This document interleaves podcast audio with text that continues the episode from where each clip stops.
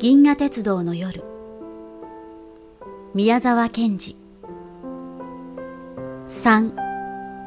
家。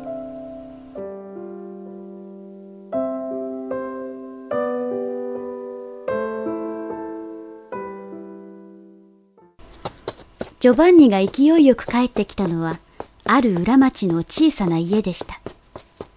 その三つ並んだ入り口の一番左側には空き箱に紫色のケールやアスパラガスが植えてあって小さな二つの窓には日覆いが降りたままになっていました。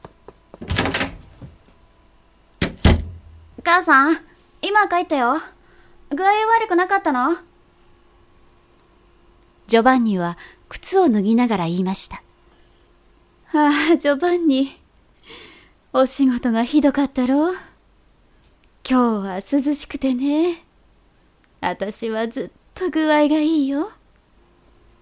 ジョバンニは玄関を上がっていきますとジョバンニのお母さんがすぐ入り口の部屋に白い切れをかぶって休んでいたのでした。ジョバンニは窓を開けました。お母さん今日は角砂糖買ってきたよ。牛乳に入れてあげようと思って。ああお前先にお上がり。私はまだ欲しくないんだから。お母さん姉さんはいつ帰ったの？ああ3時頃帰ったよ。みんなそこらをしてくれてね。お母さんの牛乳は来てないんだろうか？来なかったろうかね？僕取ってこよう。私はゆっくりでいいんだから。お前先にお上がり。姉さんがねトマトで何かこしらえてそこへ置いていったよ。では僕食べよう。ジョバンニは窓のところからトマトの皿を取ってパンと一緒にしばらくむしゃむしゃ食べました。ねえお母さん。僕お父さんはきっと間もなく帰ってくると思うよ。ああ私もそう思う。けれどもお前はどうしてそう思うの？だって今朝の新聞に今年は北の方の漁は大変良かったと書いてあったよ。だけどねお父さんは漁へ出ていないかもしれない。きっと出ているよ。お父さんが監獄へ入るようなそんな悪いことしたはずがないんだ。この前お父さんが持ってきて学校へ寄贈した大きなカニの甲羅だのトナカイの角だの今だってみんな標本室にあるんだ。6年生なんか授業の時先生が代わる代わる教室へ持っていくよ。お父さんはこの次はお前にラッコの上着を持ってくると言ったね。みんなが僕に会うとそれを言うよ。冷やかすように言うんだ。お前に悪口を言うの？うん。けれどもカンパネルラなんか決して言わない。カンパネルラはみんながそんなことを言うときは気の毒そうにしているよ。